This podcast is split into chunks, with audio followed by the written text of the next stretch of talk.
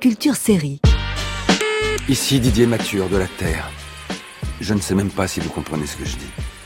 Mais où que vous soyez, je vous promets, je n'arrêterai jamais de vous chercher. Est-ce que vous m'entendez?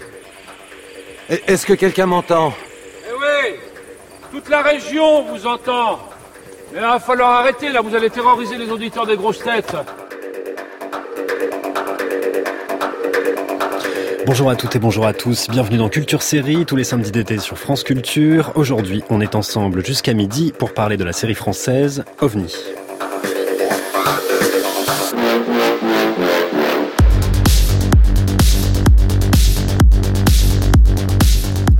Nous sommes dans ce point de l'univers qu'on appelle la France, celle où œuvrent Jean-Claude Bourret et Michel Sardou, celle des centrales nucléaires, des Citroën DS et du journal VSD. Nous sommes dans un pays où Giscard est à la barre, mais plus pour longtemps, car les années 70 touchent à leur terme.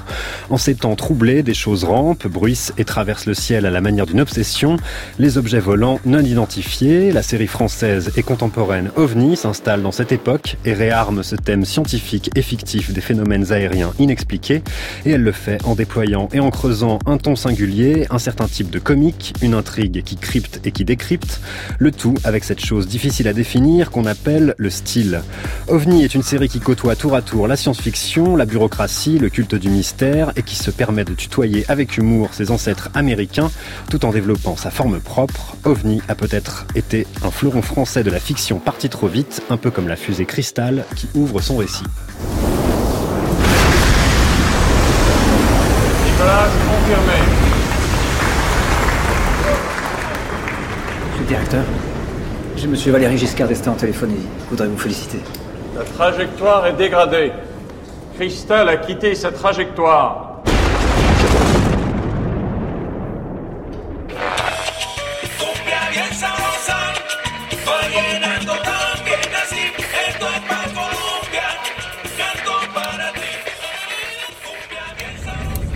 France, on n'a pas de pétrole, mais on a peut-être des ovnis. En tout cas, dans le village de Gondrecourt, le scepticisme n'est plus de mise. Hier, le professeur Mature, chercheur au Centre national d'études spatiales, a émis la possibilité que l'objet volant, observé ici même il y a quelques semaines, soit d'origine extraterrestre. Pour citer ces mots, c'est possible. La série OVNI a été portée par les scénaristes Clémence Dargent et Martin Douer. Elle est réalisée par Anthony Cordier. Deux saisons sont sorties en 2021 et 2022. Elles sont disponibles sur la plateforme Canal+. Et on a appris en ce début d'été qu'il n'y aura malheureusement pas de saison 3. Pour arpenter avec nous les méandres d'OVNI ce matin, Constance Jamais, bonjour. Bonjour. Vous êtes journaliste au Figaro. Charles Bosson, bonjour. Bonjour. Vous êtes rédacteur en chef du magazine Le Cercle Cinéma et chroniqueur sur le Cercle Série sur la chaîne Canal+. Et avec nous Florent Favard à distance, bonjour. Bonjour. Vous êtes maître de conférences en cinéma, audiovisuel et transmédia à l'Université de Lorraine. Vous avez publié notamment le récit dans les récits de science-fiction chez Armand Collin. Est-ce qu'on peut dire, les uns et les autres, vous êtes d'accord avec cette définition que OVNI serait une espèce de fleuron dans la série française? Constance Jamais. Moi, c'était une de mes séries favorites de 2021 et je trouvais que la saison 2 était vraiment merveilleuse euh, parce que tous les jalons qu'ils avaient posés en saison 1 étaient systématiquement repris et approfondis ou avec des clins d'œil en saison 2. Il y avait une maîtrise de tout l'univers qu'ils avaient construit qui fleurissait en saison 2 et c'est vrai que c'est un peu frustrant sur de telles bases de voir qu'on finit euh, l'aventure OVNI sur, sur une fin qui est tout à fait euh, cohérente, pertinente, mais qui est une fin ouverte, alors qui certes clôt peut-être euh, ce qui tarabusquait euh, le héros Didier Mature depuis son enfance, mais euh, qui peut-être nous nous laisse un peu sur notre fin. Charles Bosson, définition d'un fleuron français. Ouais, bah c'est une série forte, c'est une série qui nous a vraiment impressionnés et euh, qui était d'une grande grande maîtrise euh, formelle. Donc cette annonce de fin de de, de ces séries, c'est à la fois triste parce que il y a plein de choses qu'on avait envie d'explorer. Euh, alors là, je suis obligé de spoiler un petit peu. Hein. Il y avait peut-être des extraterrestres infiltrés, il y a comme ça des des bruits. Il y avait Delbros, hein, joué par Nicole Garcia, qui a, qui, a- qui avait pas dit son dernier mot. Donc on a très envie de, j'avais très envie d'aller explorer justement ces continents-là et d'aller peut-être d'autres arcs narratifs. Et puis parfois, ce qu'on fait dans les saisons 4, 3, c'est qu'on va à l'étranger. Donc on- peut-être qu'on aurait pu quitter la France. Enfin voilà, on rêvait un petit peu de ce qui aurait pu se passer. Et en même temps, euh, c'est une grande joie de se dire que ces deux euh, créateurs, scénaristes brillantissimes vont euh, s'atteler à quelque chose de nouveau. Et euh, ce réalisateur Anthony Cordier qui voilà qui, qui, qui crée une œuvre comme ça assez magistrale en France. Et euh, voilà donc on, on attend la suite de toute façon. On peut parler d'une révélation de ces deux scénaristes, Clémence Dargent et Martin Douer? Dans la mesure où c'était un, un projet d'étude qu'ils ont porté euh, devant l'écran. Moi, je trouve que c'est assez sidérant de voir que c'est un projet d'étude et qu'ils arrivent à en faire une des meilleures séries françaises sans. euh, alors, ils ont eu de l'expérience sur d'autres projets comme Fais pas ci, fais pas ça, si je ne m'abuse pas pour euh, Clémence. Mais je trouve que c'est assez fascinant euh, pour que ce coup d'essai soit un coup de maître, mais un coup de maître. hein. Enfin, quelle série peut prétendre être à la fois une comédie très poétique, tirée vers Boris Vian, faire du X-Files et être typiquement français avec des bons mots qui font rigoler toutes les cinq minutes, une mise en scène excessivement poétique et donc je, je ne sais pas, je ne trouve pas d'équivalent. Florent Favard. Je suis tout à fait d'accord avec ce qui vient d'être dit. Effectivement, c'est un, c'est un fleuron et c'est très intéressant justement de voir que, à l'international, on est dans un contexte où on a de plus en plus de séries sur les plateformes, on laisse de plus en plus de liberté, mais de liberté aussi à de jeunes scénaristes, parfois qui n'ont jamais, euh, qui n'ont jamais mené euh, une, une, une série, qui n'ont jamais été showrunners. Donc c'est d'autant plus une énorme réussite de la part de Clémence D'Argent et de, et de Martin Douer d'avoir vraiment réussi à créer une série qui a une, une identité propre, une originalité, en guise de premier projet euh, porté à la télévision. Et dans OVNI, tout commence par un bureau. Tu connais le GEPAN Groupe d'études des phénomènes aérospatiaux non identifiés? Enfin, les ovnis, quoi. Le chef du département a donné sa démission la semaine dernière. Du coup, c'est moi qui me coltais de l'intérim. Mais il existe vraiment ce bureau? Je crois que c'était une blague. Ah non, c'est pas une blague. Au début, c'était juste un petit bureau pour faire des stats, et puis ils ont eu la brillante idée d'acheter un téléphone, et maintenant ils croulent sous les appels. Là, il y a 15 piafs morts dans un champ, et il faudrait que je me tape 90 bornes pour l'expliquer que c'est pas la faute des martiens Bah non, c'est pas ton travail. Bah exactement. Le GEPAN. ah,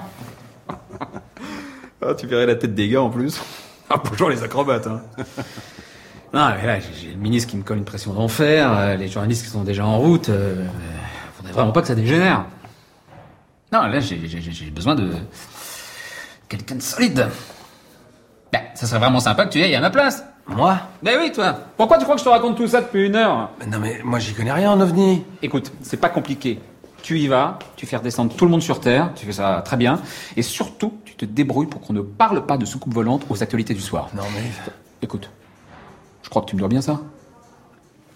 C'est Melville Poupeau, l'acteur qui joue Didier Mature, donc le héros entre guillemets d'OVNI, qui discute là avec Laurent Poitrenaud, qui joue le directeur du CNES, le Centre National d'Études Spatiales, et il parle pour la première fois du GEPAN, c'est le bureau qui sera le, le- cœur de la série OVNI. Le GEPAN, c'est le groupe d'études des phénomènes aérospatiaux non identifiés.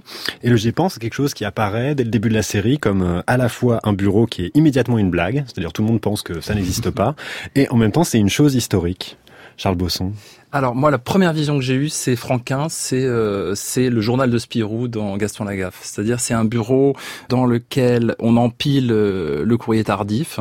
Euh, c'est un bureau dans lequel on a une sorte de Gaston, qui est un peu le personnage de, de, de, de Quentin Dolmer, qui, un peu comme Gaston, aime la nature, aime la campagne. Euh, Il y a cette secrétaire aussi, Vera, hein, qui est un personnage qui va faire que se, que se développer, qui est un peu fantaisiste, qui est un peu étrange. Il y a la présence d'animaux. On se rappelle de la moitrieuse, euh, qui est le complice, la complice de, de, de Gaston. Donc moi j'ai retrouvé tout de suite cette euh, cette dynamique là et je me suis dit tiens c'est- c'était une des premières grandes fictions d'open space Gaston.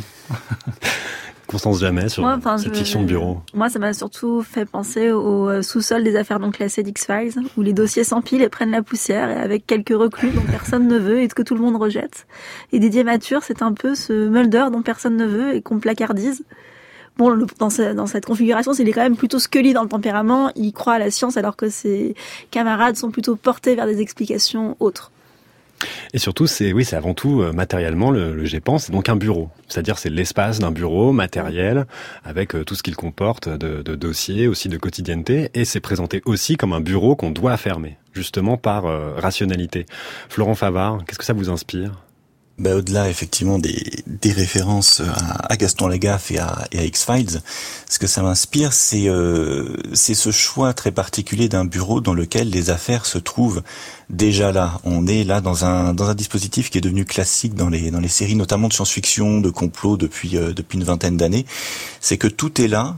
Tout le potentiel de la série est là euh, et toutes les affaires qui auraient pu être analysées pendant euh, ben, peut-être, imaginons, 5, 10 saisons, euh, sont déjà là euh, sous forme de sous forme de potentiel cachés dans ces dossiers, classés par euh, par catégorie. On a le on a le coffre-fort, on a les euh, les dossiers secrets qui ne sont classés dans aucune catégorie et qui participent à l'intérieur de l'espace fictionnel de la logique, de la structure du, récit. Donc je trouve ça vraiment fascinant, puisqu'au-delà d'un décor, c'est vraiment un bureau qui va accompagner le scénario et la structuration de la narration sur le long terme. Est-ce qu'on peut expliquer la, passion pour le bureau? Alors, je sais pas si c'est une passion française, mais j'ai pensé, on peut penser aussi au Bureau des légendes, qui a été un- une des grosses réalisations françaises dernièrement. Est-ce qu'il y a un- une fiction bureautique propre à la France, Charles Bosson? Alors je sais pas, je, je réfl- je réfléchis, je trouve très intéressant les liens avec le, le Bureau des légendes, parce que c'est vrai que c'est des séries qui peuvent paraître complètement euh, opposées, et en fait j'ai l'impression que ce sont des séries qui travaillent euh, le langage, et qui travaillent aussi vraiment profondément sur euh, comment on communique, comment on communique avec l'autre, comment on communique en tant que groupe, en tant que communauté. Voilà, je pense que ça, c'est- un des éléments fondateurs de la fiction de bureau. Et puis euh, le bureau, il faut, est-ce qu'on y reste ou est-ce qu'on le quitte? Et c'est vrai que par exemple le GEPAN, c'est un endroit de passage dans la fiction d'OVNI. C'est un personnage, c'est un, endroit où on ne reste pas tellement, mais c'est un, un endroit qu'on fait vivre un peu comme une scène théâtrale. Euh, on y met de la musique, on y met des, des personnages, des acteurs, on la remplit en permanence. Donc voilà, c'est un, un bureau qui est très très ouvert au monde. Là où justement le bureau du bureau des légendes était au contraire beaucoup plus fermé, beaucoup plus secret, avec des portes, des passages. C'était beaucoup plus complexe. Florent Favard, est-ce que euh, le bureau du GEPAN, il est intéressant aussi scientifiquement et dans ce qu'il raconte, puisqu'il est à la fois censé identifier les phénomènes paranormaux et en même temps en apporter une explication rationnelle? Oui, c'est euh, c'est ce que vous disiez. Ce qui est intéressant, c'est que ce bureau lui-même est dans le monde réel, euh, est déjà à la frontière, pas forcément avec la science-fiction, mais en tout cas avec l'inexplicable. Et, et c'est ça qui est intéressant. On se retrouve avec un un bureau qui va euh, mettre déjà les personnages dans une situation qui ben, les pose en tant que personnages de fiction. Ils se retrouvent confrontés à des choses dans leur monde à eux qu'ils ne peuvent pas expliquer et qui font écho à ce que nous, nous ne, nous ne pouvons pas expliquer. Le bureau du GEPAN, c'est déjà un espace dont on, dont on se moque, qu'on considère comme une, comme une pure fiction, une légende. Finalement, le bureau du GEPAN, c'est un petit peu le bureau des légendes ovni. Mais ça a été aussi un bureau historique qui a vraiment existé, euh, ça a vraiment été un département du CNES. Et qui existe toujours d'ailleurs, qui a connu euh, quelques, quelques problèmes, hein, qui a failli être fermé à plusieurs reprises dans le monde réel et qui euh, qui incarne aussi une, une, une certaine façon de comment dire de faire avancer non pas la, la, la, la science, et d'ailleurs euh, Didier Mature en parle dans la, dans la saison 2, il explique que la science ça avance d'abord euh, avec, avec des équations, avec des dossiers. Ce qu'ils font au GEPAN, c'est plutôt expliquer, c'est plutôt informer le, le, le public, rassurer le public aussi, et ne pas laisser les témoins euh, d'apparition euh, d'OVNI sans, euh, sans, sans réponse. Ce qui est important, c'est d'apporter une réponse, qu'elle soit rationnelle ou pas. Constance Jamais, oui, ce bureau, il est là pour faire de la communication aussi. Il va vers l'extérieur. Il est là pour faire de la communication, mais sous les ordres de Didier Mature, ça dérape souvent. C'est-à-dire que parfois il s'emballe et au lieu de rassurer le public, il crée une panique euh, générale à l'écran. Mais ce qui est euh, assez chouette, c'est donc, euh, enfin, euh, Clémence et Mathieu, les scénaristes, ils ont appris ce- l'existence de ce bureau euh, dans un taxi en discutant avec un chauffeur. Et donc, quand ils ont, se sont dit, eh ben, on va pouvoir le mettre dans la série, ils ont contacté les anciens du GEPAN qui immédiatement leur ont ouvert les bras, leur ont ouvert leurs anecdotes et leurs archives. Et euh, voilà, donc moi je trouve que c'est c'est très sympa de se souvenir qu'une telle structure existe. Enfin, on croirait que c'est incroyable mais vrai, mais pourtant c'est parfois la, la fiction euh, est encore plus pertinente que la réalité. Mais il y a une, c'est la dimension aussi importante d'OVNI, c'est que c'est une série qui est extrêmement documentée. Complètement. Et ne serait-ce que, enfin moi je suis pas euh, très geek, mais comme ça j'ai enfin compris le, le concept du chat de Schrödinger grâce à OVNI. C'est-à-dire, on peut le rappeler? Quand on met un chat dans une boîte, il est à la fois là et pas là, il est à la fois vivant et, et mort. Et tant qu'on ne sort pas dans la boîte, les deux hypothèses sont possibles. Et ce qui est assez amusant, c'est qu'une autre fiction de Canal+, Infinity, le réexpliquera à sa manière d'ailleurs. Charles Bosson? Euh, oui, oui, non, c'est sur cet aspect de communication. C'est vrai que le GEPAN, voilà, on rentre dans cet espace fantasmatique que moi, dont j'avais jamais entendu parler avant la série, ce qui est l'inverse de la DGSE justement. Donc on rentre, voilà, dans ce, ce, ce- cet endroit qu'on a fantasmé, toujours qu'on a imaginé, et la, et la fiction nous permet d'y rentrer. Et je trouve que ça, c'est un des grands pouvoirs de la série, c'est de, de, de camper, de s'installer à un endroit, à un lieu de fantasme. Et euh, donc le GEPAN, c'est un fantasme qui est né avec OVNI et qui, qui pour moi se referme aussi avec euh, avec OVNI. Mais voilà, c'est un, un lieu dans lequel des personnages aussi euh, répondent à l'incertitude. Ça, c'est un grand bureau de, de, de l'incertitude. À un moment, le personnage le dit très clairement. Il dit si si on abandonne ces gens qui pensent au complot, qui pensent voir des extraterrestres, si, on les laisse tomber, ils, partent en vrille, quoi. Ils se mettent à tourner sur eux-mêmes, en toupie, accélèrent et puis deviennent fous. Et, et je pense que ça, ça parle très bien du monde contemporain aussi, et de Twitter et des réseaux sociaux. C'est-à-dire que le GEPAN quelque part est là pour euh, répondre à une forme de voilà d'incertitude ou d'angoisse existentielle. Florent Favard, vous souhaitez réagir? Je, je rebondissais sur le chat de Schrödinger puisque c'est un très bon exemple justement. Ce qui ce qui place aussi ces personnages euh, en, en suspens, en équilibre, c'est que ce sont des scientifiques qui finalement se voient obligés dans leur mission d'information et de communication de faire de la vulgarisation.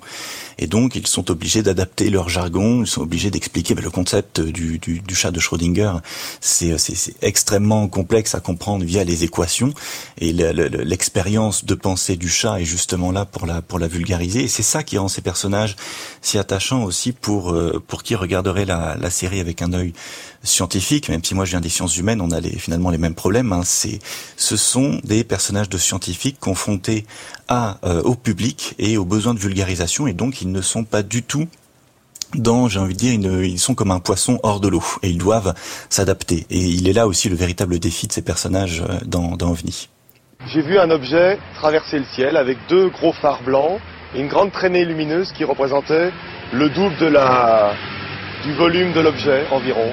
Et de suite après, j'ai vu une boule de la grosseur d'un ballon de motoball. Elle se dirigeait en plein sur moi. Vous n'avez pas senti qu'il y avait en face de vous quelque chose qui pouvait être hostile? Ah, Dieu, je vous le demande. Ah, je vous le demande. je voudrais bien savoir. La France a peur. Cette fois, ça y est, le ciel lui tombe sur la tête. Mardi soir, aux alentours de 2 heures du matin, plusieurs centaines de témoins ont aperçu d'étranges lumières traverser notre ciel. Le coupable ne serait en fait qu'un satellite du CNES en désintégration dans l'atmosphère. Mais tous les Français ne sont pas convaincus. Certains pensent même que les autorités utilisent cette explication pour nous cacher le crash d'une soucoupe volante. Professeur Mature, bonsoir. Depuis quelques semaines à la tête du GEPAN, vous avez réussi à faire du sujet OVNI un véritable phénomène de société. Et je crois que vous avez une annonce de la plus haute importance à nous faire. L'épisode 9 de la saison 1 d'OVNI, on entend des vraies archives qui sont présentées dans le journal de TF1, qui là est présenté par un acteur qui joue le journaliste Jean-Claude Bourret. Dans la série OVNI, on entend donc ces phénomènes OVNI qui sont évoqués. On a l'impression que les OVNI dans OVNI, ils apparaissent à la, comme un objet total. C'est à la fois un objet de science, un objet de fiction, un objet d'image et un objet de récit. Florent Favard. C'est ce, ce rapport à l'image, il est effectivement, euh, il est fascinant dans OVNI puisque il est, je trouve qu'il est double. Euh, à la fois, on se, on se moque des images qui sont, euh, qui sont fausses et notamment les, les images qui rappellent euh, le, le fameux euh, faux film du crash euh, de Roswell que le, le, le personnage de Didier Mature, attention, c'est un spoiler, est censé présenter à un moment donné aux, aux actualités. Et dans le même temps, on joue avec de, de vraies images et je trouvais qu'il y avait presque une manière de réenchanter la science-fiction française a posteriori, notamment avec ces images de trous noirs réalisées par euh, Jean-Pierre Luminet euh, à la fin des années 70 et qui sont des modélisations qu'on ne verra pas en science-fiction avant au moins Interstellar au cinéma. Et c'est une façon de dire, ben, en fait, en France, on savait déjà quelle allure avaient réellement euh, les, les, trous noirs. Et on joue toujours avec les, les mêmes photos. Donc il y a un rapport à l'image qui est très euh, très très fascinant je trouve puisque euh, l'image est tantôt mensongère euh, tantôt elle est là pour justement éclairer euh, éclairer la vérité Ce qu'on entend aussi, c'est que les ovnis, ça a été un, un phénomène historique aussi en France. C'est-à-dire une époque des années 70, on- c'était des vraies archives donc on a- qu'on a entendues.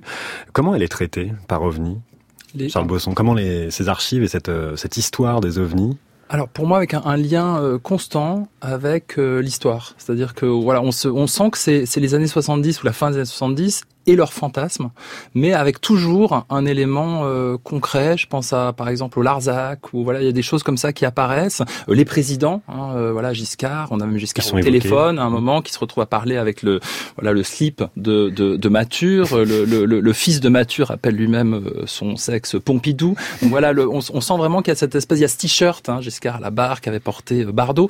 Donc c'est un ensemble de signes. Mais moi, ce que j'y vois, avec, euh, enfin qui m'amuse énormément, c'est comment on présente une époque comment on présente son fantasme et en même temps comment on ne cesse jamais de parler de, notre époque. C'est-à-dire qu'en permanence, on est on n'est pas dupe, c'est-à-dire qu'on n'est pas dans un, dans un rapport fétiche à l'image ou à l'histoire, on est vraiment dans un dans un voyage imaginaire et effectivement dans un objet total qui crée ses propres codes et ses propres sa propre temporalité. Ce serait pas une, une fiction de reconstitution, OVNI, d'après vous? Ça reconstituerait pas les années 70 Non, en tout cas, c'est pas ce que j'en attends. C'est-à-dire que pour moi, c'est un, une, une, discussion poétique avec euh, une époque. Constance Jamais, vous êtes d'accord Enfin, il y a quelque chose de très psychanalytique dans OVNI, mmh. puisque les gens voient les ovnis euh, sur lesquels ils, enfin, l'ovni que voient les gens dans OVNI correspond à peu près à leurs obsessions. Il y a des flamants roses, il y a David Bowie, il y a une barbe à papa, et euh, et ce qui est aussi intéressant, c'est que finalement, surtout dans la saison 2, peut-être plus que dans la saison 1, mais euh, enfin dans la saison 2, il est question de centrales nucléaires, d'écologie, c'est déjà le début de la récession, il est question des boat people, donc de la crise migratoire. Il y a une chambre d'écho qui se crée entre OVNI, entre cette France un peu euh, fantasmée des Trente Glorieuses, colorée, où tout le monde va bien, où il n'y a pas encore ce pessimiste structurel qu'on a aujourd'hui, et euh, ce qui nous, nous tarabusque aujourd'hui, peut-être il sert de dire d'ailleurs que ce qui nous mine aujourd'hui avait ses racines peut-être à cette époque-là. Enfin, il y a un jeu de miroir euh, et de contemporanité. Euh, néologisme affreux, je suis désolée. Euh, le mot m'échappe, mais il y a quelque, il y a une espèce de pont qui se construit entre nous et ce qu'ils essayent de recréer, puisque, enfin. Clémence et Mathieu, ils l'ont pas connu cette période. Donc quelque part, il y a un filtrage à travers plusieurs générations, celle d'Anthony Cordier, celle de Clémence, celle de Mathieu, celle des acteurs aussi. Enfin, c'est pas du tout les années 70 ripollinés, quoi. C'est ça, c'est pas un musée. Non. C'est ça qui est intéressant, oui, il y, y, a un dialogue des, des, temporalités. Il y a aussi une chose qui est assez importante, on a entendu dans ces archives, il y a, il y a des accents, des accents régionaux, et euh, c'est le traitement d'une forme de ruralité, c'est-à-dire la, la plupart de OVNI, le, le, le siège du CNES, mmh. historiquement est à Toulouse, donc on imagine que ça se situe plus ou moins dans le sud-ouest, et on voit ces décors-là, qu'on voit assez peu dans les séries, qui sont des décors ruraux, c'est-à-dire c'est des prairies, ils sont au milieu des forêts, euh, il y a ça qui est très important. Tourner en Belgique c'est-à-dire que le CNES, c'est les anciens locaux de la RTBF dans la banlieue de Bruxelles. Ah ouais Ouais, et euh, ils ont tourné euh, pas mal en Belgique, mais en tout cas, enfin, ce qui est rigolo, c'est que donc moi j'avais la chance de faire une visite de tournage sur la saison 1, donc on nous avait présenté les locaux du CNES, alias les anciens locaux de la RTBF. Et il y avait une salle des machines qui avait été laissée en état par la RTBF, qui faisait très bien celle de contrôle. Enfin, c'était assez frappant euh, la confusion des genres entre la communication et Mmh. l'espace. Et euh, enfin, ce qui est formidable, c'est que, comme vous dites, euh, Paris est très lointain dans OVNI, on n'en entend jamais parler. Peut-être que les personnages, ils font un ou deux voyages, ils sont surtout par téléphone à régler les problèmes avec les ministères. Mais ça pourrait être partout et ça pourrait être nulle part. C'est ça, c'est une, une campagne qui n'est pas concrète, enfin on ne sait pas où elle est.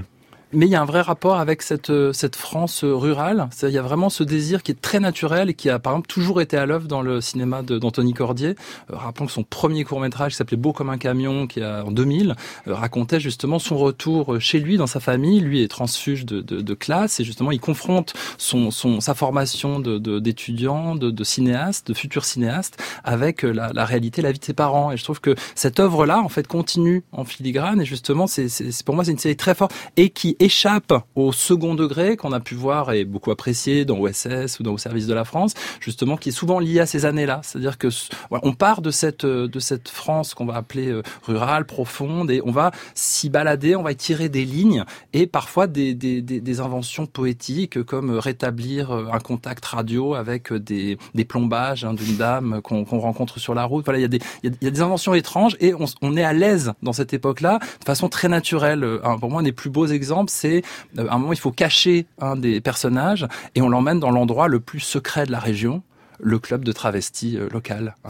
Donc voilà, je trouve ça, Oui, voilà, c'est ça, une c'est une façon d'être capable de se replonger aussi dans ce que c'était que vivre à la fin des années 70, euh, voilà, ailleurs, que quitter, quitter Paris, le temps d'une fiction, de s'installer, voilà, comme ça ailleurs. Ce serait pas une série ironique, OVNI, d'après vous? Non, pour, je, je la, je la trouve beaucoup trop. euh, Il y a de la tendresse quand même, il y a beaucoup de tendresse. Ouais. Tendre, euh, elle, aime tellement ses personnages, elle va, elle, elle, elle, règle tous ses conflits. Il n'y a pas de méchants vraiment dans, dans, dans OVNI, ou ceux qui en tout cas apparaissent comme tels sont très vite euh, approfondis. Et euh, voilà, c'est une série qui, qui, qui travaille avec ses corps, qui travaille avec ses personnages et qui, et qui a vraiment à cœur de les emmener au bout d'un voyage. Florent Favard, vous êtes d'accord avec cette idée qu'il n'y ait pas d'ironie dans OVNI? Oui, tout à fait. J'aime beaucoup cette idée d'un discours poétique avec les années 70 et aussi même d'ailleurs avec cet environnement rural. On pourrait penser que c'est pour des raisons de budget. Mais en fait, il y a aussi une façon de réenchanter le phénomène ovni en le décalant. Là où dans X-Files, on était quand même dans des environnements urbains ou périurbains, ou même de les fameuses petites villes tranquilles que, X-Files a longtemps euh, explorées. Là, on est vraiment dans la campagne. On, a, on, se rapproche presque aussi avec cette boule disco dans la forêt de, quelque chose qui nous rapproche du, folklore, du, mythe et qui rejoint le, discours très poétique de la série. Nous allons étudier ce cas en détail et nous vous tiendrons informés dès que nous en saurons davantage. Mais quoi qu'il en soit, pouvez dormir tranquille, ce n'était pas un ovni. No UFO. so, uh, what was it then? Il me demande c'était quoi alors? Oui, merci Rémi, j'avais compris. We don't know. Sorry, but um, isn't that precisely what a UFO is? C'est pas ça un ovni justement? Il a raison. Comment vous pouvez dire que c'est pas un ovni? C'est quand même l'hypothèse la plus simple. Nous traiter de menteuse Non, non, pas du tout. Mais je dis juste que pour l'instant, on peut pas savoir ce que c'est. Attendez, monsieur Mature. Pourquoi on résout pas le cas maintenant Rémi, à chaque fois qu'on a essayé de résoudre un cas en direct devant des journalistes, on s'est complètement vautré. Ils sont comme des fauves, là. Prêts à se jeter sur le premier, je ne sais pas. On peut pas les laisser sans réponse. Ce sont des enfants. Et je crois que Spielberg, il espérait voir les méthodes du GEPAN à l'œuvre. Oui, bah désolé, c'est comme ça. Et puis c'est pas comme si on avait beaucoup de méthodes au GEPAN. Comment? Oh, ça va, Marcel, commencez pas à jouer les bébères, hein. Avant que j'arrive, vous aviez accumulé autant de retard qu'une compagnie de chemin de fer, vous étiez même pas foutu de classer des dossiers correctement. On va la résoudre, cette enquête. On va la résoudre maintenant. On va déballer le matos. Alors, dites-moi de quelle couleur était cette lumière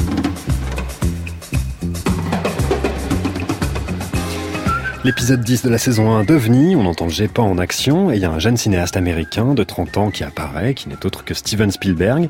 C'est un moment absolument génial de la saison 1 d'OVNI puisque en fait c'est une manière pour la série de faire comme si le GEPAN avait inspiré euh, Steven Spielberg. Constance Jamais.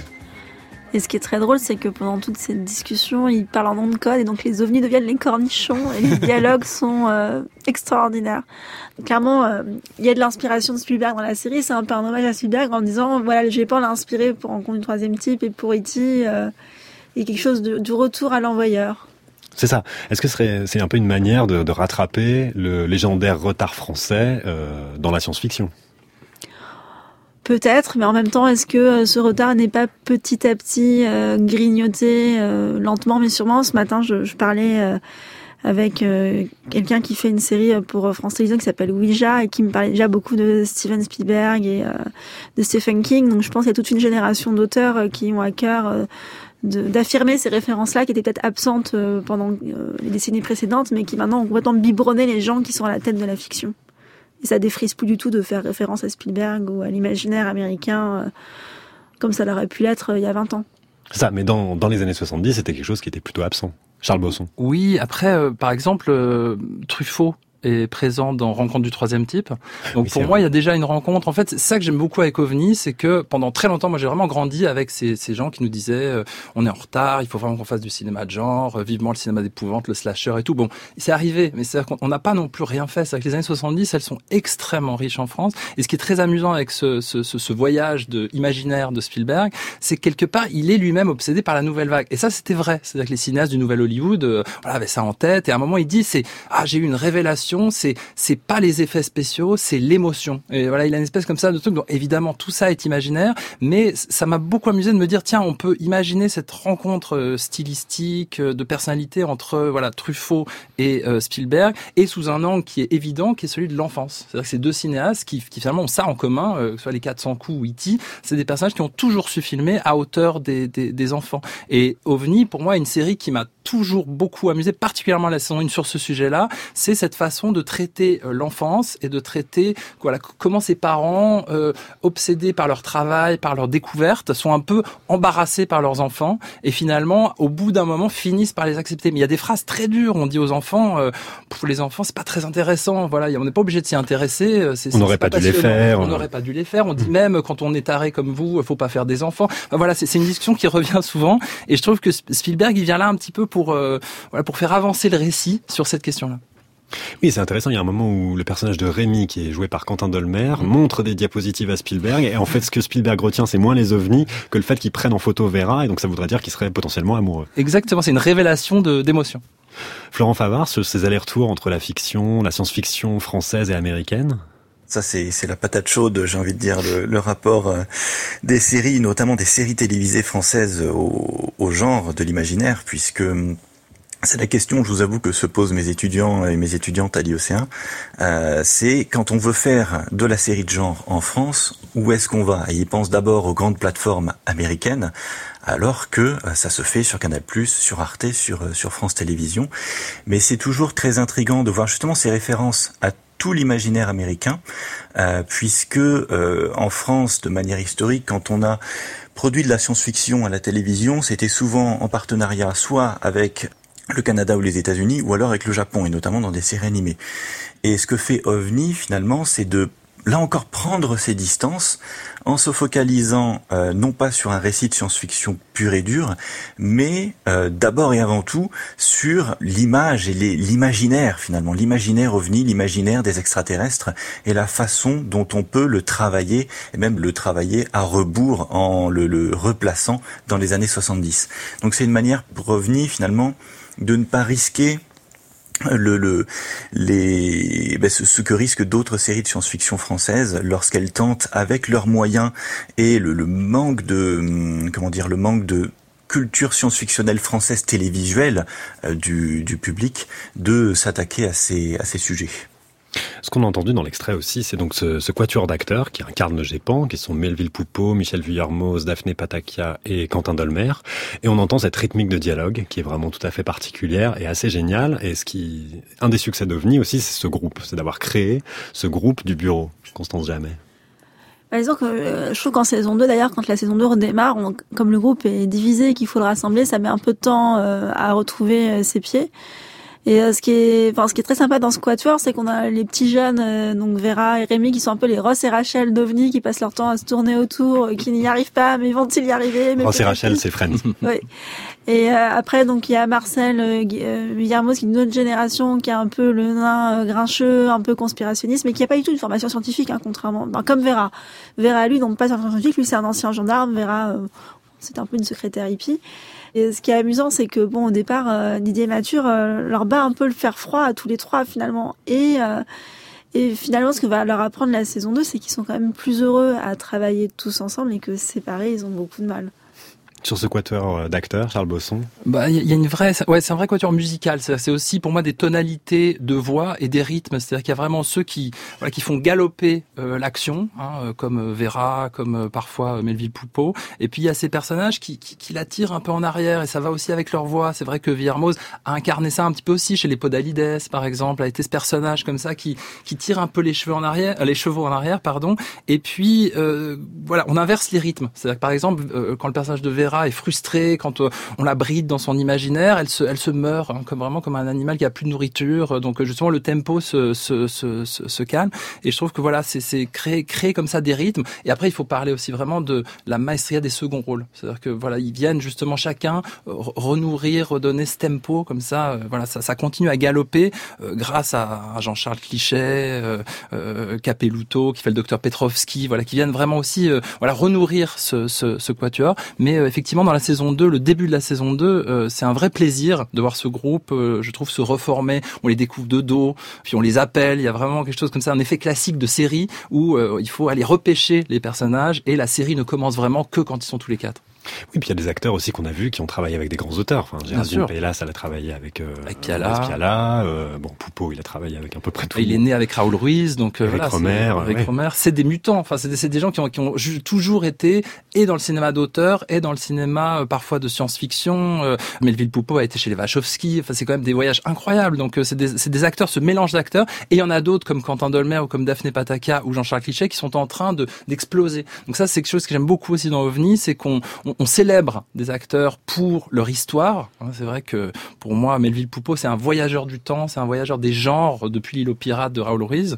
Et euh, pour d'autres, on accompagne leur développement. Et c'est vrai que Daphné Pataka était en même temps dans OVNI et dans Benedetta. Voilà, c'est une vraie célébration de cette euh, de cette actrice formidable. Et en même temps, pour Melville Poupeau, euh, je crois qu'il était très désireux de faire de la comédie. Et c'est vraiment les gens d'OVNI qui lui ont dit venez, venez. Et, et il, il espère que d'autres gens vont lui proposer des choses un peu décalées et un peu légères. On l'avait jamais vu dans ce type de, de rôle-là? Moi, je sais pas, quand on lui avait parlé, il nous avait dit qu'il attendait ça depuis longtemps et qu'il désespérait qu'on lui propose des choses toujours un petit peu sérieuses. C'est vrai que dans OVNI, il y a de la comédie, il y a du chant. Il a pas du tout aimé apparemment euh, l'épisode de chant. Et il chante dans la saison Ouais, 2, Il oui. y a une- un magnifique euh, tube potentiel euh, de tout le bureau du GEPAN en direct. Mais je maîtrise pas forcément la filmographie du coup, mais il y a quelque chose de, très euh, attendrissant dans ce Didier Mature qui est un peu entre du Belmondo, euh, du Marcello Mastroianni, qui est un peu du, western, un peu du Burt Reynolds, il mélange tout ça et c'est pas du tout forcément l'endroit où on l'attendait. Il rayonne complètement. Je veux quitter la terre, découvrir d'autres sphères, partir dans l'infini où brillent les fleurs de la nuit. Je veux aller sur la lune, goûter les pommes de lune. Je veux aller sur Neptune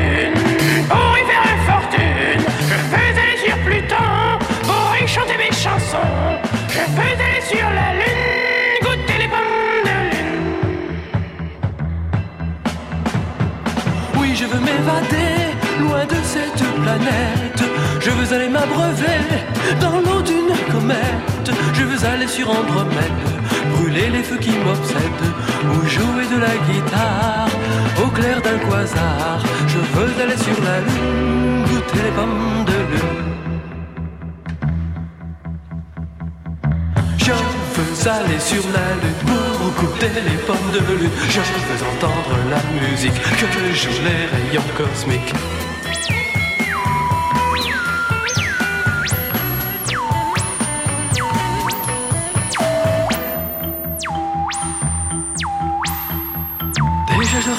Jour céleste troubadour J'atteindrai fébrile la singularité de Schwarzschild. Oh que vais-je découvrir Les yeux vont-ils s'ouvrir Pourrais-je y pénétrer Tel autrefois Orphée. Aurais-je atteint le paradis Où les anges sont logis Je veux quitter la terre Je veux découvrir d'autres sphères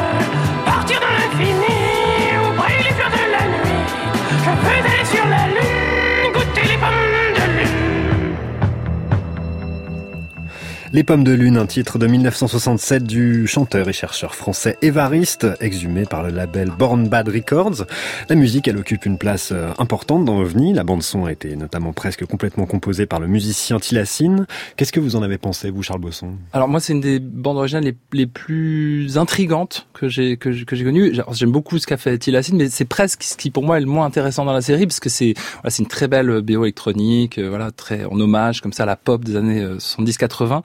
Mais je trouve que vraiment le travail commence euh, sur le travail du sample, sur le travail des, des, des, des chansons comme ça qui sont allées placer. C'est Noodle Supervision qui a fait ce travail là, qui, euh, euh, qui, qui est assez formidable. Et euh, par exemple, dès le générique d'OVNI, euh, euh, on a ce pacte comme ça entre la France et l'Allemagne avec cette collaboration de Jean-Michel Jarre et de Tangerine Dream, qui rappelle quand même que l'électro hein, est vraiment né de, de, de la rencontre France-Allemagne avec Stockhausen d'un côté, Pierre-Henri, Pierre Schaeffer de l'autre. Et à partir de là, je trouve que on a presque l'impression que en filigrane, on nous dit que les ovnis de cette époque-là, les mutants de cette, ou les extraterrestres de cette époque-là, c'était les musiciens. C'est-à-dire que c'est, en fait, ils ont infiltré par la pop, par la radio, euh, par la télévision, ils sont entrés dans l'espace, euh, dans l'espace public et ils ont ouvert leur, euh, leur imaginaire. Euh, par exemple, les, les, on entend un moment Europe 1, c'est naturel, ça c'est Michel Berger.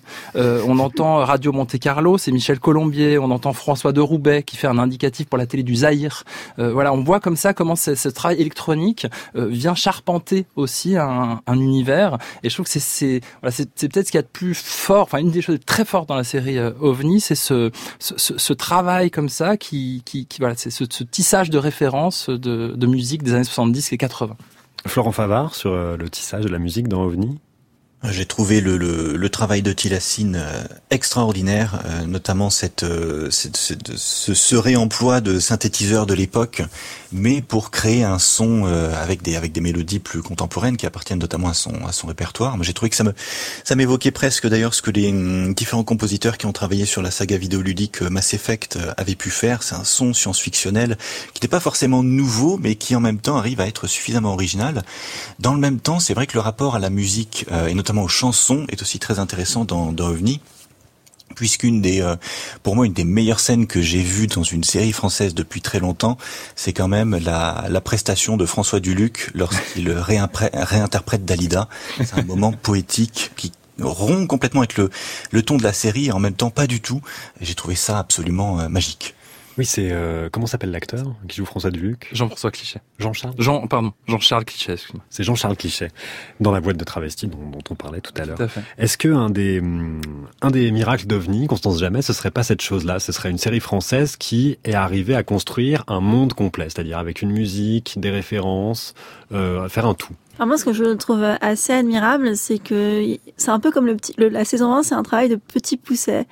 Il y a des galets qui sont semés et on se dit c'est très joli à voir, ça va pas servir à grand chose. Et en saison 2, euh, ça, ça relance énormément. Par exemple, le, le personnage de musicien est crucial et enfin tout le travail sur la musique est dans, la, dans la série, la musique, le chant chanté à la radio, à la télévision devant tout le monde fait avancer l'intrigue. Et pour revenir au chat Schrödinger qui est complètement anecdotique, il a quand même un rôle à jouer en saison 2 puisqu'on revoit euh, un chat, ses maîtres qui l'ont appelé Schrödinger, c'est les villageois à qui Didier Mathieu a expliqué le concept. Et euh, je, je trouve que il y a rien qui est gratuit dans cette série finalement. Tout ce qui a été semé a été récolté. Alors c'est triste qu'il n'y ait pas de saison 3, mais il n'y a pas de regret à avoir de ce côté-là parce que euh, j'ai rarement vu quelque chose d'aussi cohérent, d'aussi réfléchi. Il n'y a jamais de faux raccords. Alors dans beaucoup de séries, il y a parfois des contradictions euh, qui euh, font que les fans s'arrachent les cheveux. Et dans OVNI, euh, tout a un but et tout va vers le but euh, final, que ce soit Didier Mature qui se pose mille questions sur qui il est, pourquoi il est là, est-il un bon père, est-il un bon fils? Il y a des choses qui paraissent un peu étranges en saison 1, notamment par rapport aux visions qu'on a des extraterrestres. Les extraterrestres d'OVNI, spoilers, sont... n'ont rien à voir avec des petits hommes verts, et ils nous ressemblent beaucoup à nous-mêmes. Et finalement, a- je trouve que moi j'ai été assez, euh, quand j'ai vu cette saison 2, j'en revenais pas que tout ce qui avait pu être laissé comme anecdote en saison 1 ait un rôle à jouer dans Mhm. ce tout. Et euh, chaque personnage aussi a une trajectoire qui, euh, qui l'honore. Enfin, Didier Mature, il passe de cartésien à, à croyant, entre guillemets. Et aussi le personnage de, de Michel Villermoz est très touchant parce qu'au départ, c'est un peu le vieux grincheux euh, complotiste. Mais finalement, c'est bien lui qui résout tout le problème de la saison 2, qui comprend d'où vient la radioactivité, qu'est-ce qu'elle a à papa. Et euh, finalement, tout, tout débouche sur quelque chose. Et je suis pas sûre que beaucoup de, enfin, beaucoup de séries peuvent dire que tout va d'un point A à d'un point B. C'est assez Oui. rare finalement. Euh, Par exemple, ce- sur, sur la musique, c'était euh, ce, ce clavier euh, Musica qu'au début Cliché justement vend au, porte, au à porte. C'est pas Cliché d'ailleurs, mais on le vend au porte à porte. Et puis au fil au fil de la série, on finit par cette espèce de concert, euh, voilà, on, avec une pop star et puis ce fantasme très années 70 de sauver le monde avec les chansons. Et il y a une chose que je trouve absolument géniale. J'ai pas vraiment d'autres exemples dans l'histoire du cinéma ou des séries. Il y en a forcément, mais en cours de, de je crois, d'écriture ou de production, Anthony Cordier a découvert que Caliste Taglioni composait. hein. elle postait des, vidéos de- d'elle au piano et euh, il a beaucoup aimé la, musique. Il lui a demandé qui écrivait STL. Et elle est devenue euh, la co-auteur des chansons, enfin des, musiques de, d'OVNI saison 2, euh, dans un style qui pourrait penser par exemple à Michel Legrand. C'est vraiment une avalanche de notes, comme ça, c'est de la musique très sentimentale, très belle. C'est, une excellente apport justement à la série et à son et à son tempo. Et euh, voilà ça j'avais jamais vu ça. Et elle prend vraiment les commandes et on la voit jouer en, en tant que personnage le personnage de Claire Carmignac sur sa propre musique. Et ça je pense que ça crée une émotion euh, elle, en, elle en a beaucoup parlé en interview qui est qui est très forte et qui est assez unique je crois. Florent Favard. Je vais rebondir sur ce que disait euh, Constance, notamment parce que ça tombe bien, le, le- la construction des mondes dans les séries de science-fiction, c'est un peu le cœur de mes recherches, et je trouve que Constance a tout à fait d'accord sur le fait que cette série est, j'ai envie de dire, très bien fichue. Elle a une colonne vertébrale qui est classique mais efficace. Tous les petits détails servent. Alors est-ce que tout était prévu depuis le début ou est-ce que les scénaristes ont réussi à improviser? Ça, on ne le sait jamais vraiment. C'est aussi la magie des, des séries télévisées qui s'écrivent sur le long terme. Mais c'est grâce à cette colonne vertébrale extrêmement solide et finalement euh, simple que tout autour en spirale, euh, OVNI peut ensuite articuler son discours poétique qui justement va la faire sortir des sentiers battus et va euh, offrir ces moments de ces moments de pure poésie, d'association d'idées et ce, cette, cette- cette vision euh, qui est finalement très éloignée euh, des, des petits hommes verts justement. C'est grâce à cette, base solide que la série peut ensuite aller ailleurs et c'est ça aussi d'ailleurs qui en fait un, un fleuron et une très belle première réussite. L'univers serait en fait identique à la division cellulaire en biologie, puisque d'autres univers se forment perpétuellement. Sylviane, tu sais très bien ce que je pense de la théorie des univers bulles. Oui, mais Raymond, il y a forcément plusieurs univers. Sinon, on n'arrivera jamais à réconcilier les lois de la physique quantique avec celles de la relativité générale. Oui, mais tu oublies chaque fois que l'infinité de notre univers pourrait en fait n'être qu'un effet d'optique. Et voilà, tu recommences avec ton dualisme interactionniste à la noix. Schrödinger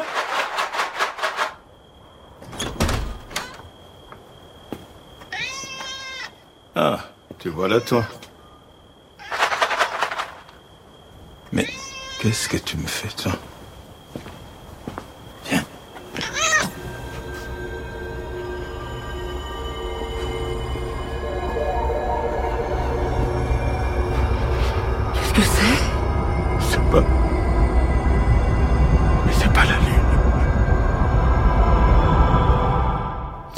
Il est là, le chat qui s'appelle Schrödinger. On entend le couple euh, qui joue les personnages de Sylviane et Raymond Roulier. C'est les personnages secondaires et récurrents de la série OVNI. Personnages géniaux aussi, comme, euh, comme vous le signalez tout à l'heure, Charles Bosson.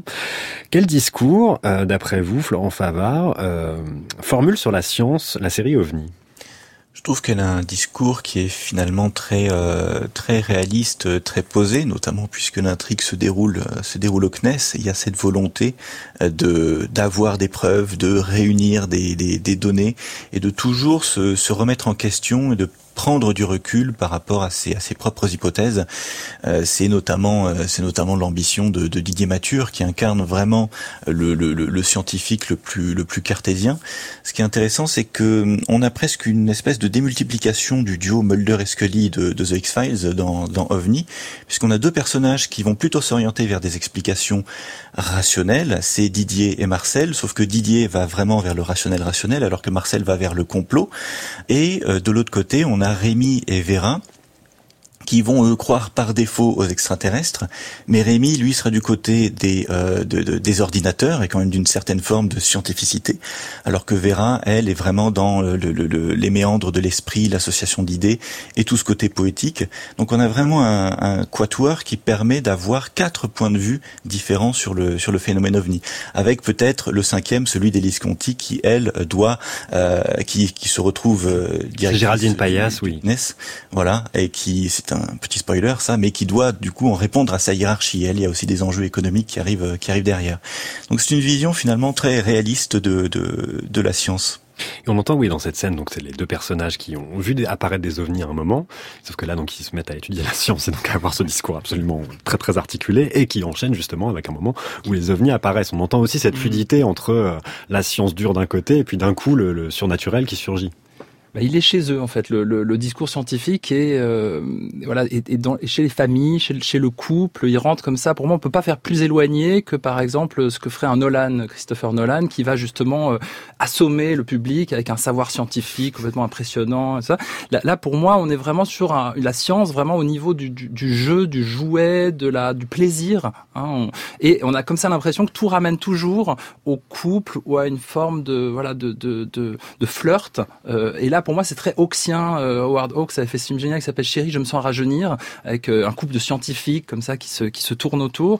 Et j'ai l'impression qu'il y a quelque chose comme ça dans dans dans, dans OVNI, c'est-à-dire que on vous dit qu'en gros, vous serez jamais si vous trouvez un bon partenaire de biologie, il faut l'épouser. C'est voilà, c'est vraiment on s'amusera jamais autant que voilà, si on a du plaisir à construire, à avoir une idée avec quelqu'un, si on peut être euh, voilà, on fera un duo formidable. Et ça, c'est vraiment la, dynamique, je trouve aussi des couples dans OVNI, c'est que quelque part l'idée remplace l'orgasme, mais euh, qu'il y a quand même une érotique de la série, c'est-à-dire quelque chose de, de, de très fluide. Hein. Les personnages, euh, Vera et Véro, quand elles se rencontrent, tout à coup sont attirées l'une par l'autre. Je trouve c'est une idée brillantissime. Et on parle beaucoup de fluidité aujourd'hui. Tout à coup, on la voit filmer. Et euh, c'est pareil pour ce trio euh, sexuel, hein, Marcel, Michel et André, qui sont quand même assez euh, délicieux. Voilà, tous ces personnages comme ça sont ensemble parce que ils ont une passion commune qui est la science. Ils inventent ensemble, ils produisent ensemble, et souvent c'est l'idée de l'un qui fait avancer l'autre. Ou euh, voilà, il, faut, voilà, c'est le, le couple, c'est un laboratoire. Constance Jamais. Et en même temps, moi, ce que je trouve euh, très beau dans la série, c'est qu'il y a la possibilité de dire on ne sait pas, on cherche. Mm. Et vous pouvez douter, nous aussi. Et Peut-être que c'est ce qu'il faut dire euh, de nos jours quand tout le monde affirme des vérités bien carrées. Oui, une forme de doute. Marcel? J'ai acheté Blanco Machine nouvelle formule. La lessive qui lave plus blanc que blanc, même à froid. Même quand on fait un nœud sur la tâche. Eh ben ça marche pas. Vous avez taché votre polo? C'est celui d'André. Et ça Les collants impossibles à filer. Eh ben voilà, crac Et la purée onctueuse, au bon goût de pomme de terre. Du ciment. Et ça Vous appelez ça une ouverture facile? Que des mensonges Marcel, les pubs mentent, tout le monde sait ça. Mais c'est pas grave, hein, c'est des petits mensonges. Non, il n'y a pas de petits mensonges. Un mensonge, c'est comme une tâche. Une fois qu'on l'a vu, on voit plus que ça. Alors si en plus on peut pas le faire disparaître, L'épisode 4 de la saison 2 d'OVNI, on entend Marcel BNS, qui est donc euh, le membre du GEPAN, joué par euh, Michel Vuillermoz, qui teste tous les produits vendus par la publicité des années 70, à peu près. Et euh, on l'a dit, on l'a déjà évoqué un peu, le personnage de Marcel BNS permet de fixer un peu la thématique complotiste, entre guillemets, puisqu'il est tenant d'une forme de, de réflexion sur le complot. Qu'est-ce que ça dit? Enfin, qu'est-ce que OVNI raconte justement de, de ce climat de suspicion généralisée, Constance Jamais Euh, je sais pas, parce que moi j'avais l'impression aussi que Marcel il était un peu dans l'univers des 70s, où effectivement dans les années 70, euh, croire en l'ufologie et aux ovnis, euh, c'était pas forcément aussi moqué que ça ne l'est aujourd'hui.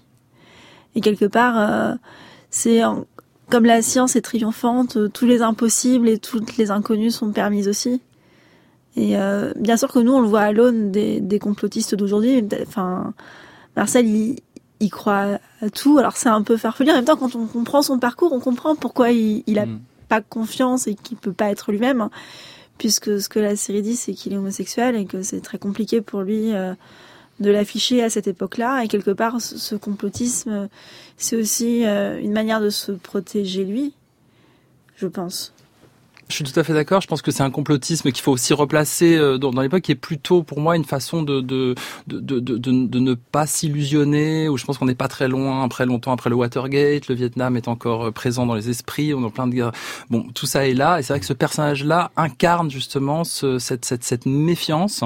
Euh, et, euh, et en fait, il fait beaucoup de bien dans la série parce que c'est euh, justement on imagine ce personnage qui, qui qui est un peu ronchon au début, qui fait partie des des, des meubles. On l'imagine justement vraiment la fiction euh, des, des, des, des ovnis et du fantasme. Au contraire, c'est un personnage qui, euh, qui a une tendance à se moquer des, des, des, des complots, qui a une façon comme ça de les désamorcer. Donc euh, voilà, c'est un personnage je trouve, très important pour ça et qui, et, et qui raconte bien ce que pouvait être le, le, le complot dans ces années-là par rapport à ce qu'il représente aujourd'hui. Et même pas, enfin, quand on pense à X-Files et à toutes les idées farfelues que défend X-Files, c'est un peu les héritiers de ça, et c'est ce que disait un peu Chris Carter, c'est que dans les années 90, euh, on pouvait encore ne pas faire confiance à l'État, enfin, ne faire confiance à personne, ça venait du Watergate, de tout ça, et enfin, il y a vraiment eu un tournant dans les années 2000 avec les attentats du 11 septembre.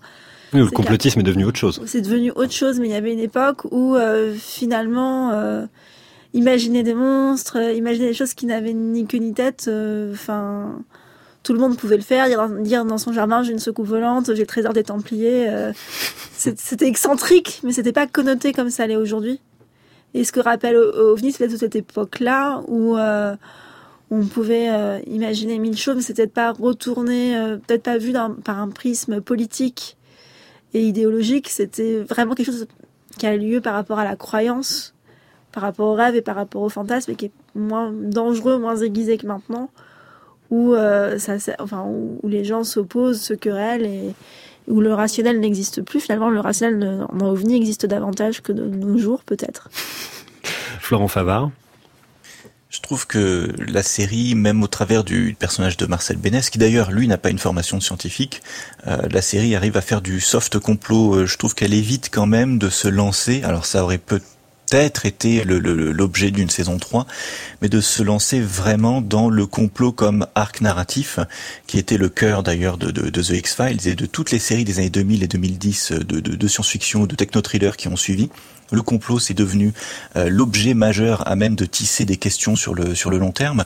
Et OVNI, à la fois en se projetant dans les années 70, mais aussi en tant que série française qui va chercher à faire autre chose de la science-fiction, euh, je trouve, s'éloigne de ces de, de, de ces questions-là euh, et met un peu, euh, oui, je suis d'accord avec ce qui ce qui vient de se dire, remet un peu le, le, le complot euh, à, à, un stade qui qui était le sien avant avant notamment les années les années 2000, celui de d'une certaine d'une certaine fantaisie finalement. Il y a quelque chose, chacun croit croit à ce qu'il veut. Euh, et il n'y a pas de, il n'y a pas de réseau organisé du complot, que ce soit un réseau d'ailleurs organisé de personnes qui mènent le complot, mais aussi un réseau organisé de personnes qui s'intéressent au complot, comme on a aujourd'hui. Je pense qu'OVNI, on n'aurait pas pu faire une série aujourd'hui sur le GEPAN qui se déroulerait en 2022 parce que on n'aurait pas du tout eu le même rapport aux informations et aux images. Mm. Il y a aussi un, truc qui est intéressant dans, dans l'extrait qu'on vient d'entendre, c'est donc on a la purée, les bas, la lessive, c'est les objets. C'est, mmh. OVNI, c'est une série qui est vraiment remplie d'objets. On peut même penser à Georges Perec. Enfin, même les, les, les, objets du le peigne, euh, les, les choses qui sont, il y a des objets qui sont vraiment cruciaux dans l'intrigue. Et ouais, et chaque objet a, on, peut, on peut vraiment prendre un objet et puis l'emmener, tirer un fil comme ça. Par exemple, le, premier objet de la série, c'est deux petites boules. Ça s'appelait le tac tac et c'était une petite mode euh, éphémère des années 70. Ah oui, on voit un enfant euh, on voit un enfant qui joue avec ça et c'était un peu le, le yo-yo de cette époque-là. Ça a duré euh, quelques années et on le voit par exemple dans le film de Jean-Yann. Tout le monde il est beau, tout le monde il est gentil. Une scène hilarante où, Bernard Blier apprend à jouer au, au, au tac tac. C'est-à-dire qu'il y a toujours et l'objet suivant c'est le clavier euh, Musica, qui dans enfin tous les amateurs de science-fiction euh, y pensent, c'est vraiment rencontre du troisième type, c'est grâce aux notes de musique qu'on peut contacter et parler aux extraterrestres. Donc il y a toujours cette, euh, évidemment on va aller jusqu'au peigne qu'il faut réunir, qui est vraiment toute la clé de, de, de, la saison 2. on, on, réenchante, on remet de la magie justement dans l'objet, quelque chose comme un totem. Il y a aussi le pins. Le pins. Et il y a les, les boulettes d'aluminium. Oui, oui, oui. Qui jouent un rôle crucial. Oui, c'est ça. Ils sont, ils sont, ils sont partie prenante de l'intrigue. Ils, sont cassés souvent. Il faut les, il faut, les, réunir. Il faut les réunir ouais. Et il y a aussi toute cette chose qui est assez importante et qui passe aussi par les objets, c'est euh, l'espèce de parascientificité qui se met en place dans l'intrigue. C'est-à-dire qu'au bout d'un moment, on voit le professeur Mathieu et Vera, notamment c'est euh, eux deux euh, qui portent cette chose-là. Ils, se met, ils mettent en place une espèce de, de savoir un peu autre enfin qui n'est pas proprement scientifique, mais on va mettre, on va juste juxtaposer les objets, et la série devient une espèce de réflexion aussi sur le langage et sur le cryptage et euh, le texte comme cryptage. Enfin, presque comme si euh, tous les éléments formaient une espèce de grand texte.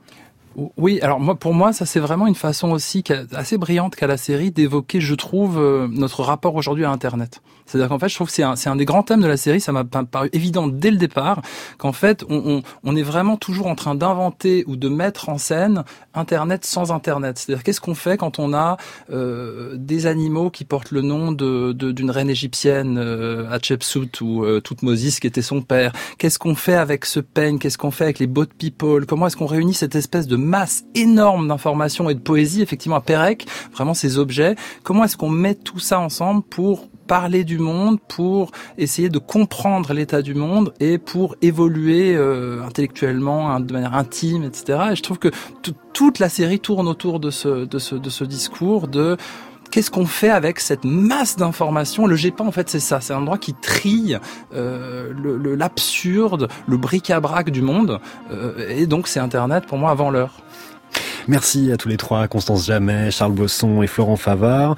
OVNI, les deux saisons sont disponibles sur la plateforme de Canal+.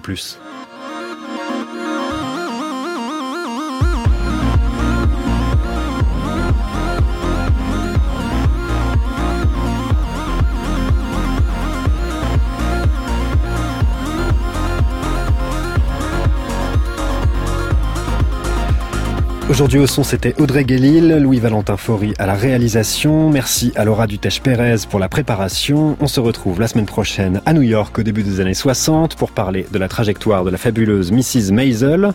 Pour écouter Culture Série, rendez-vous sur la page de l'émission sur franceculture.fr ou sur l'appli Radio France où vous pourrez vous abonner au podcast.